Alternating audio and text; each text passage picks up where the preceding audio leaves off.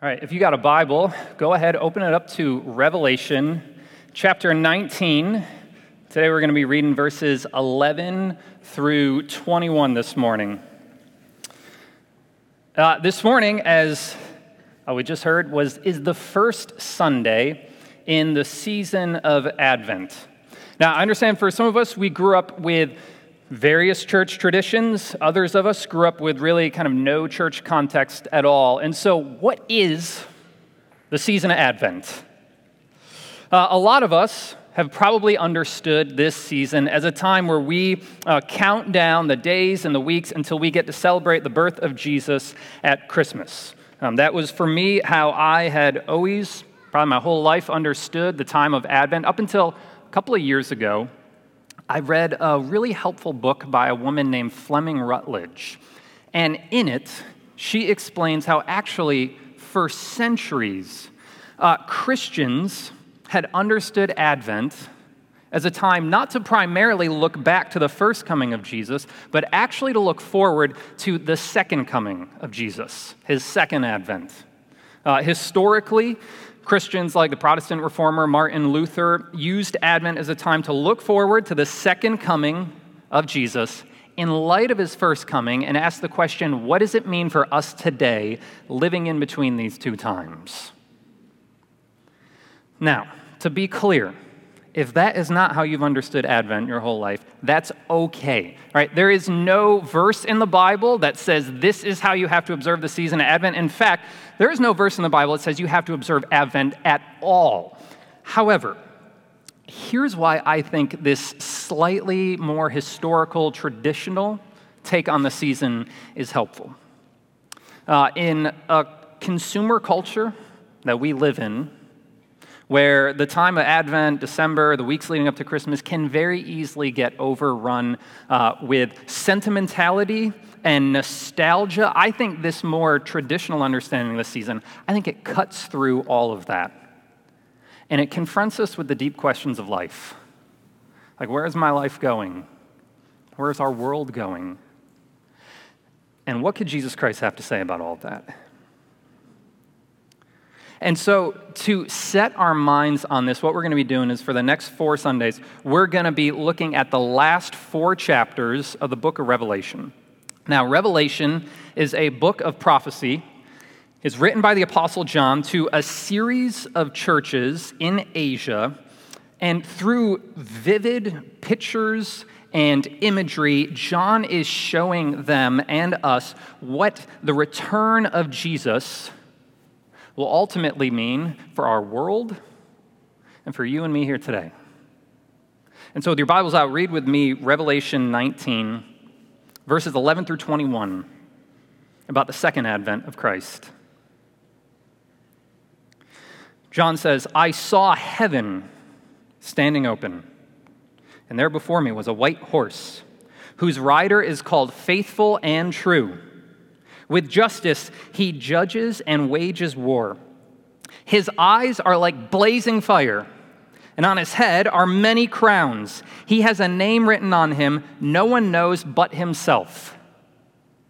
He's dressed in a robe dipped in blood, and his name is the Word of God. The armies of heaven were following him, riding on white horses, dressed in fine linen, white and clean. Coming out of his mouth, is a sharp sword with which to strike down the nations. He will rule them with an iron scepter. He treads on the winepress of the fury of the wrath of God Almighty. And on his robe and on his thigh, he has this name written King of Kings and Lord of Lords. And I saw an angel standing in the sun who cried out in a loud voice to all the birds flying in midair Come, gather together for the great supper of God, so that you may eat the flesh of kings, generals, and the mighty, of horses and their riders, and the flesh of all people, free and slave, great and small. Then I saw the beast and the kings of the earth and their armies gathered together to wage war against the rider on the horse and his army. But the beast was captured, and with it the false prophet who had performed signs on its behalf. With these signs, he had deluded those who had received the mark of the beast and worshiped its image. The two of them were thrown alive into the fiery lake of burning sulfur. The rest were killed with the sword coming out of the mouth of the rider on the white horse, and all the birds gorged themselves on their flesh.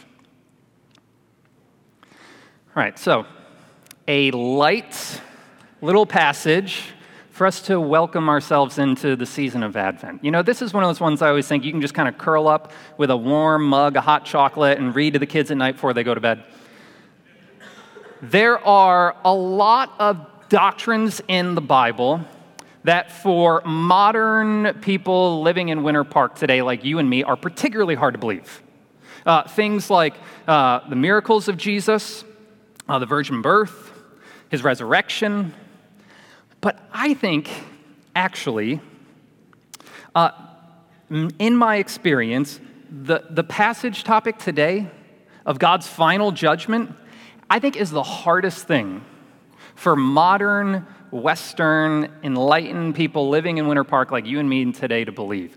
Because unlike the other things I just mentioned, there's not only an intellectual barrier in embracing the idea of God's final judgment, there's also an emotional barrier too. And when the two of those come together, it can make something like we just read in Revelation 19 seem impossible for any reasonable person living today to actually believe and embrace. Which I think makes it even more shocking and scandalous, then, that the Apostle John is writing this passage as an encouragement. John wrote Revelation 19 not to spark a debate to the churches he's writing it to, but actually fill them with a sense of hope. Now, how can that be? Well, the churches John's writing to were a series, about seven small, struggling churches who were facing systematic persecution from the Roman government, false teaching is leading people down all these hurtful, harmful paths, and friends and family walking away from their faith, all because of the social pressure that was at that time. And so it's in the midst of all of that that John gives them this picture of God's final judgment through Christ at the end of time to encourage them. And he wrote it to us for the same reason, too.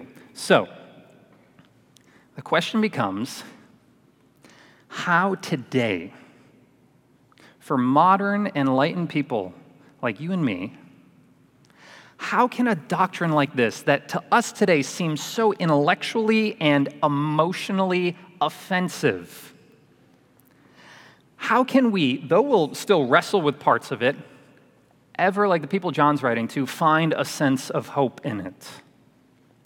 Well, we can't touch on all the little parts of it uh, today, but I think to do that, if we want to do it, there's two things in particular we need to see in this passage. We need to see the advent of the judge, and we need to see the triumph of the judgment. So, first, let's look at the advent of the judge. Uh, about 10 years ago, uh, the HBO show The Sopranos had its last episode ever of the whole series. Now, you got to remember, this is before Netflix, Amazon Prime. You get a whole series out in one day. You can binge watch it all in one afternoon. It wasn't this at all, right? For eight years, one week at a time, people entered into the story of The Sopranos until it was all finally coming to an end. And if you've seen it, in the final scene, the last episode, Tony Soprano, the mobster, the main character in the show, is sitting in a diner with his family, and this strange man in a brown leather jacket walks in, sits down at a table, looks over at the Sopranos. He gets up, he goes back into the bathroom, the front door opens, Tony Soprano looks up, screen goes black. Eight years, and that's how it ends. And the 12 million people who were watching this lost their collective minds. Like it, Google went crazy on like chat rooms and stuff. What, what just happened? Is Tony dead? Is he alive?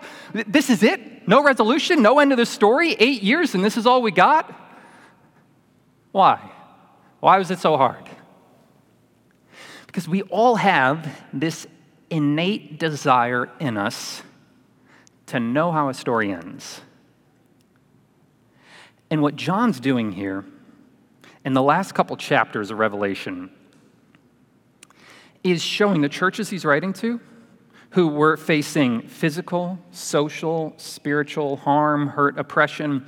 He's showing them how the story of the world ends in the return of Jesus Christ. And in this passage in particular, what we're looking at this morning, he pictures for us how Jesus will return first to judge all evil. So look with me at what we see in the advent of the judge. Now, before we dive in, maybe as a caveat here, uh, Revelation uh, is literally saturated with references to the Old Testament.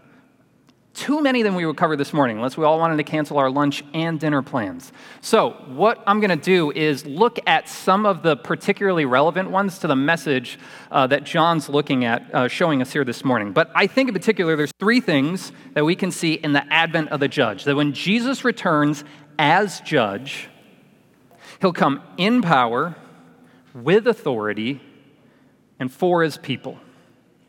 So, first, he'll come in power. John says um, in verse 11 that Jesus, this rider on a white horse, which is a picture of victory, who's called faithful and true, who will judge with justice, he says in verse 12, has eyes that are like blazing fire, and on his head are many crowns. Now, throughout the book of Revelation, the Apostle John describes various evil characters uh, wearing crowns. Uh, people like the dragon, the beasts that are pictures for the devil, pictures for evil. And the crowns are a symbol of their self proclaimed authority and power in the world. And John always makes a point to list out the specific number of crowns that each one of these characters is wearing seven crowns, ten crowns. But when we get to Jesus here, John doesn't list the number at all. No, instead, he says Jesus comes wearing a multitude of multitude of crowns, more than any other character in the book, as a picture of his true, absolute, supreme power over the false power of evil in our world. So, first, he comes in power. Second, he comes with authority.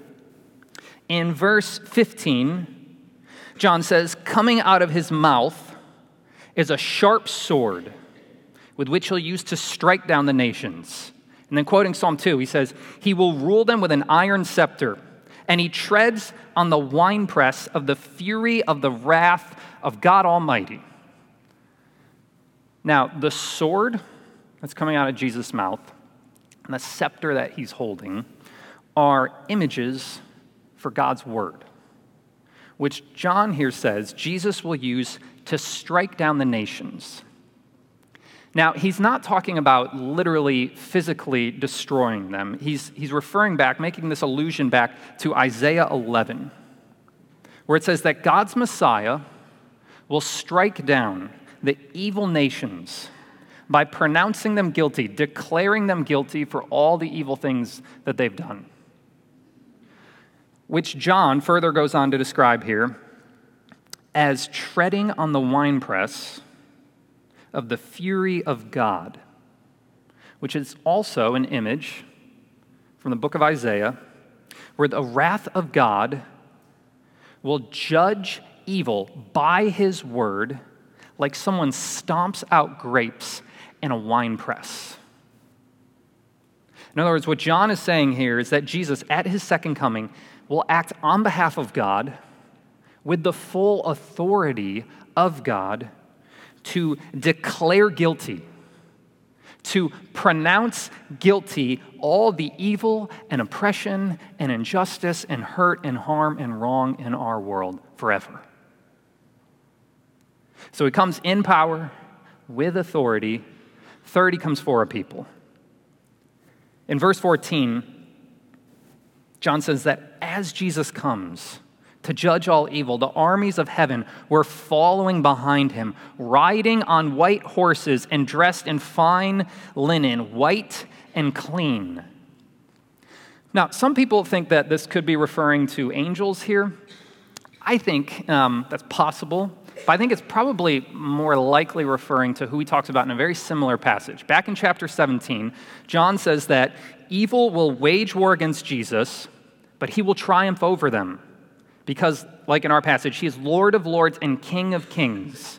And with him will be his called, his chosen, and his faithful followers.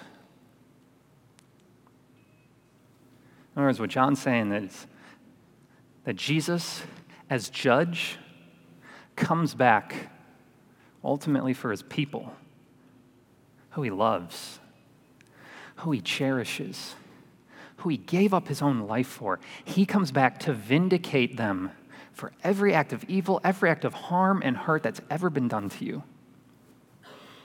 Now, let me ask you this when you're wronged, when someone's hurt you, when you're experiencing some sort of physical or social or spiritual hurt and oppression and injustice, isn't what John's describing here just the type of person that you hope would remember you and come and defend you? Someone with that power, that authority, and that love for you. You see, in the midst of the oppression and the harm and the hurt that we experience every day, and that the churches that John was writing to experienced even more so, it can be very easy for us to lose hope that anyone is ever coming to help us. But that can look a couple different ways.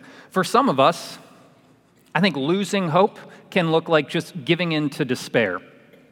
Uh, someone's wronged you, they've ridiculed you, they insult you, maybe because of your faith, maybe because of your race, maybe because of your gender. And in that moment, you think, I don't know what to do. I feel completely powerless. I feel like I have zero authority to change this situation at all. I guess I just have to kind of give in accept what they're saying about me is true, and assume whatever role they're forcing me into right now. But for some others of us, uh, losing hope that there is a judge in Jesus Christ who has all power, all authority, all love for you can look very different. It doesn't look like lying down and taking it, it looks like fighting back. We think no one's sticking up for me, so guess what? I got to stick up for myself. I got to take matters into my own hands. If someone wronged me, I'm going to wrong them back twice as bad. If you say this hurtful thing about me, I've got 10 hurtful things that I'm ready to fire back at you right in this second. But we do it not as a way to protect our own human dignity. No, we do it as a way to, we want to judge that person so that they'll never do that to us again. And what John is showing us here in the advent of the judge is actually we don't have to do either. Because in the end, Jesus returns in power with authority and for his people to judge every act of evil, every act of hurt, every act of harm and oppression and injustice that's ever been done in our world. So, first, we see the advent of the judge. Second, see the triumph of the judgment. Starting in verse 17, John shows the final victory that Jesus, as judge, will have over evil in our world. And first, we see this judgment announced. In verse 17, John says, And I saw an angel standing in the sun who cried out in a loud voice to all the birds flying in midair Come, gather together for the great supper of God, so you may eat the flesh of kings, generals and the mighty, of horses and their riders, and the flesh of all people, free and slave, great and small.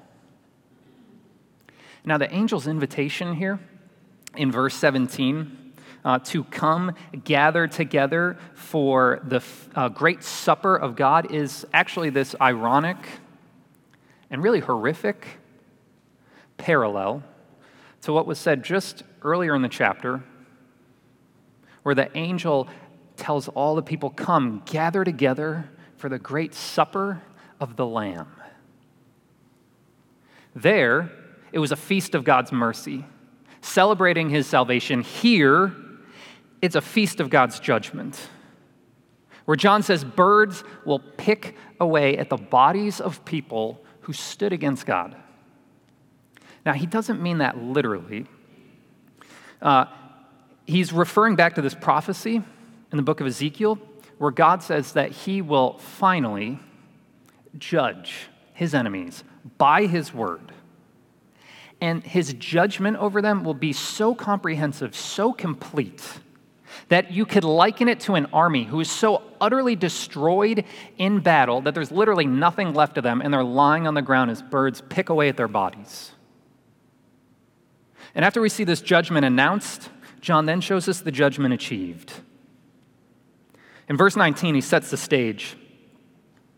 He says, Then I saw the beast and the kings of the earth and all their armies gathered together to wage war against the rider on the horse and his army. What John's lining up for us here is the long awaited final battle between good and evil, between God and his enemies. This is the tension that has been building all throughout the Bible, that we can see all throughout our lives, that's present in every act of evil all throughout our world. Here, it's finally coming to a head. Only it's not much of a fight. I mean, I mean if this was like a pay per view boxing match, you'd want your money back because it's over from the word go. In verse 20, after all this tension builds, John says, But the beast was captured, and with it the false prophet, who had performed the signs on its behalf. And with these he had deluded those who had received the mark of the beast and worshipped its image. The two of them, says, are thrown alive into a fiery lake of burning sulfur. And what we see in this passage here, what we see in this verse, is John is showing us the who, the how, and the where of God's final judgment. The how is the sword coming out of the mouth of Jesus, which, is, again, as I said, is uh, image for God's word. That Jesus will use God's word to accuse, to pronounce guilty all the evil in our world. The who, though, is not some just kind of ambiguous evil it's Satan, it's the devil. But it's not just him alone. No, John says, everyone who bears his mark will be judged too, which in Revelation is a figurative way of saying everyone who, not by living in faith in Jesus, instead, knowingly or unknowingly, imitates and follows after all the harmful, destructive things that Satan does. And the where? The lake of burning sulfur, which is a picture for hell, the place of final judgment that will be so intense. The only way that we can describe it is like living in fire. In other words, it will be a complete triumph of God's judgment. So, are you confident where you'll stand in it? Right now, do you know which feast you'll be enjoying? The one of God's mercy or the one of his judgment?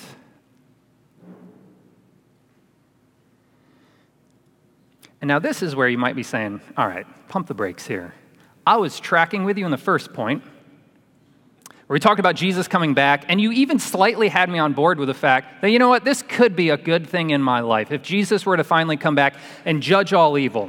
But now you get here, and now you start talking about how anyone who doesn't believe in Jesus is destined to an eternity of wrath and judgment, conscious, excruciating pain. I thought you said God was a God of love in the first point. This doesn't seem very loving at all.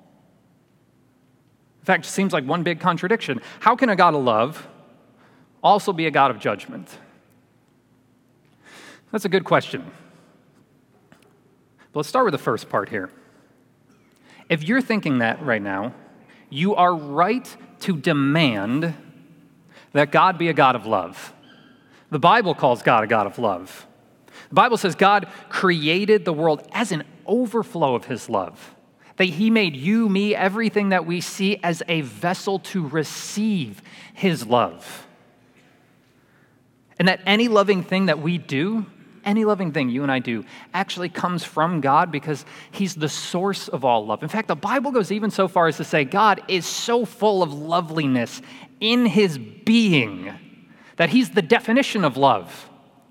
That if you want to know what true love is, go and look at God because he is love. So is God a God of love? Absolutely. You shouldn't settle for anything less. So the question then becomes is God's love antithetical to his judgment?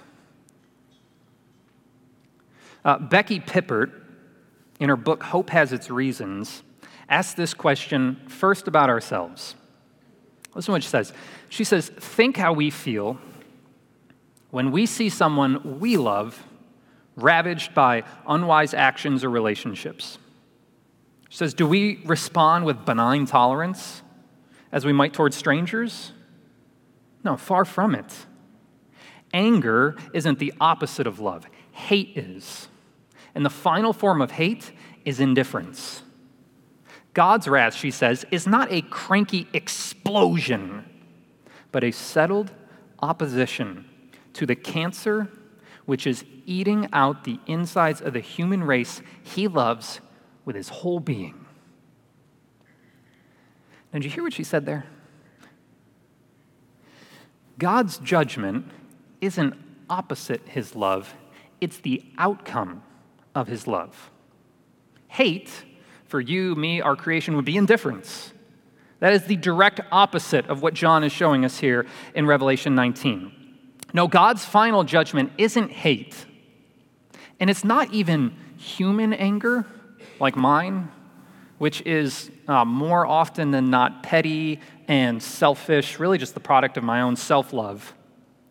No, what we see is God's perfect love manifesting itself in his just judgment of all evil. Of, as Pippert says, the cancer which is eating out the insides of the human race, which he loves with his whole being. Meaning that if we want to believe in a God of love, then we have to have the intellectual integrity to let that God also be a God of judgment. If you erase God's judgment, you have now erased his love. So you might be saying, well, then wait. All right, okay, so God's understanding of judgment, right and wrong, and all that comes from his love. Well, I'm a loving person too. I, you know, it might not come from the Bible, but I have a sense of right and wrong. I have a sense of judgment and justice and fairness and equality that I stand up for. So why does God get to have the final say? That doesn't really seem fair. Let me ask you, where, where does your sense of right and wrong come from? Um, Friedrich Nietzsche, who was a 19th century German philosopher, hated Christianity, hated it. At the same time, pointed out to people at his time that you can't remove God out of your life and keep the same moral framework. For people living in the West, who grew up in kind of a Christianized world, he says it's impossible. He says when we do that, and we say, no, it's okay because my understanding of right and wrong, uh, the way that I kind of judge things and the, the justice I understand in the world, it actually comes from nature. Nietzsche says, well, have you seen nature? I mean, have you watched Animal Planet lately? It's brutal. It's kill or be killed. It's survival of the fittest. No, it doesn't come from nature. You can't get any sense of love, sacrificial love from nature. So he says, really, what you end up with is this culturally informed understanding of right and wrong. And so Nietzsche asked people in his time then, what happens when your culturally informed understanding of right and wrong, when you meet someone from a different culture with a different understanding of right and wrong, something that happens all the time here in Winter Park? Well, Nietzsche says what happens is that since neither of your understandings of right and wrong that you use to judge the world, since neither of those are rooted in anything beyond our cultures, he says what happens is you will end up using power to impose your sense of right and wrong onto somebody else, and in the end, oppressing them through your culturally informed understanding of how you should judge the world. I mean, this is the type of thing that we can see with the secularism bill that was passed in Quebec back in June. Now, I'm not going to go into all the politics of it. I don't know all the politics of it, all right? I have a list of, you know, things that get me interested, and Canadian politics is not one of them. But one of the things that happened, one of the things that it said was this that for countless people, you can no longer wear any sort of religious symbol to your job. Meaning that now countless people can no longer wear their turban, their hijab, their yarmulke, their cross to work. Why? Because certain people, through their certain culturally informed sense of right and wrong, are judging the world around them, imposing that onto other people, and through that oppressing countless people of various different faiths. You see, what we need today is a final judgment that's rooted in something outside of us. And what John the Apostle is showing us here is that the best place to find that is in Jesus Christ. That secular judgment is built on self love and it ends up just creating more oppression. But God's judgment, God's final judgment, is built on sacrificial love and it abolishes oppression. Now, which might sound a little confusing because nothing uh, in this passage has really seemed sacrificial at all, right? You see, what you got to understand is for the Apostle John,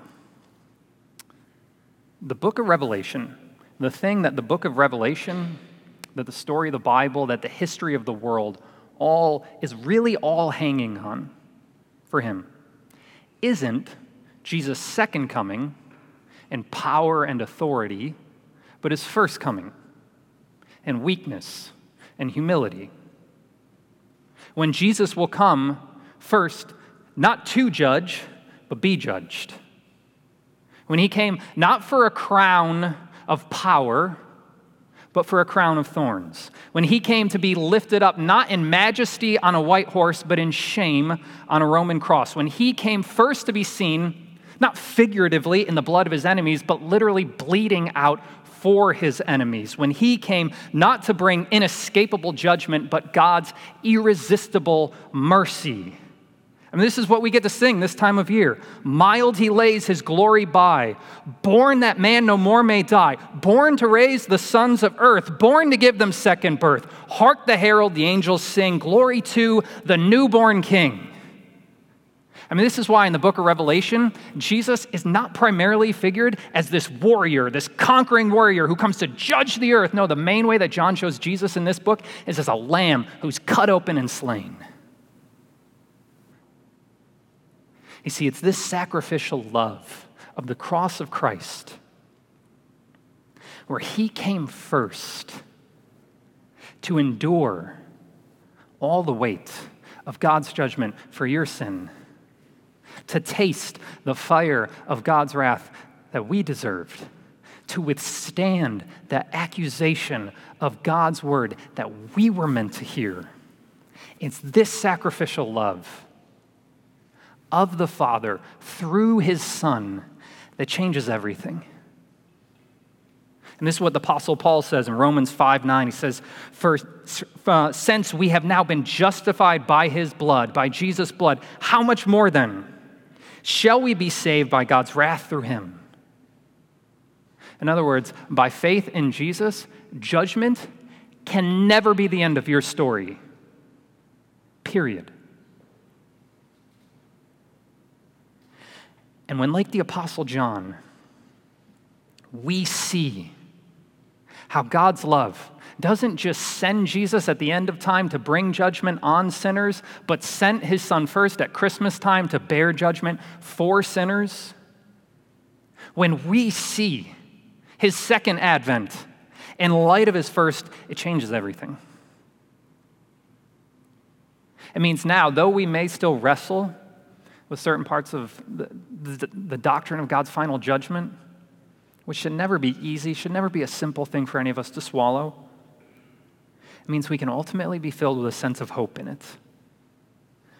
Hope that allows us to respond to the physical and the social and the spiritual hurt and harm and oppression that we all encounter.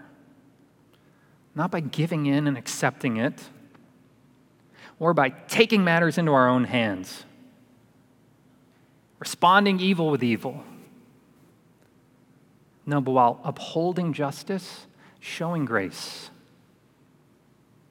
It means that we can respond like Jesus, who was insulted and ridiculed and mocked for his faith, and in one sense stood up and said, What you're doing isn't right. This is not how humans were meant to be treated. And yet, at the same time, in the height of the injustice, could cry out on the cross, Father, forgive them. They don't know what they're doing. How? Because Jesus knew where the story was going. And so do we. That the God who will bring final judgment first bore my judgment. Let's pray.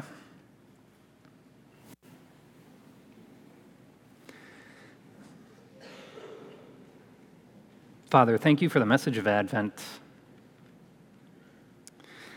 That you will send your Son in glory and power and authority at the end of time to judge all evil, just like you sent him at Christmas time in weakness and humility and shame to bear the judgment. Spirit, we pray that you would press this word into our hearts now as we prepare to experience this word in the Lord's Supper. Spend some moments in quiet reflection as we prepare for communion.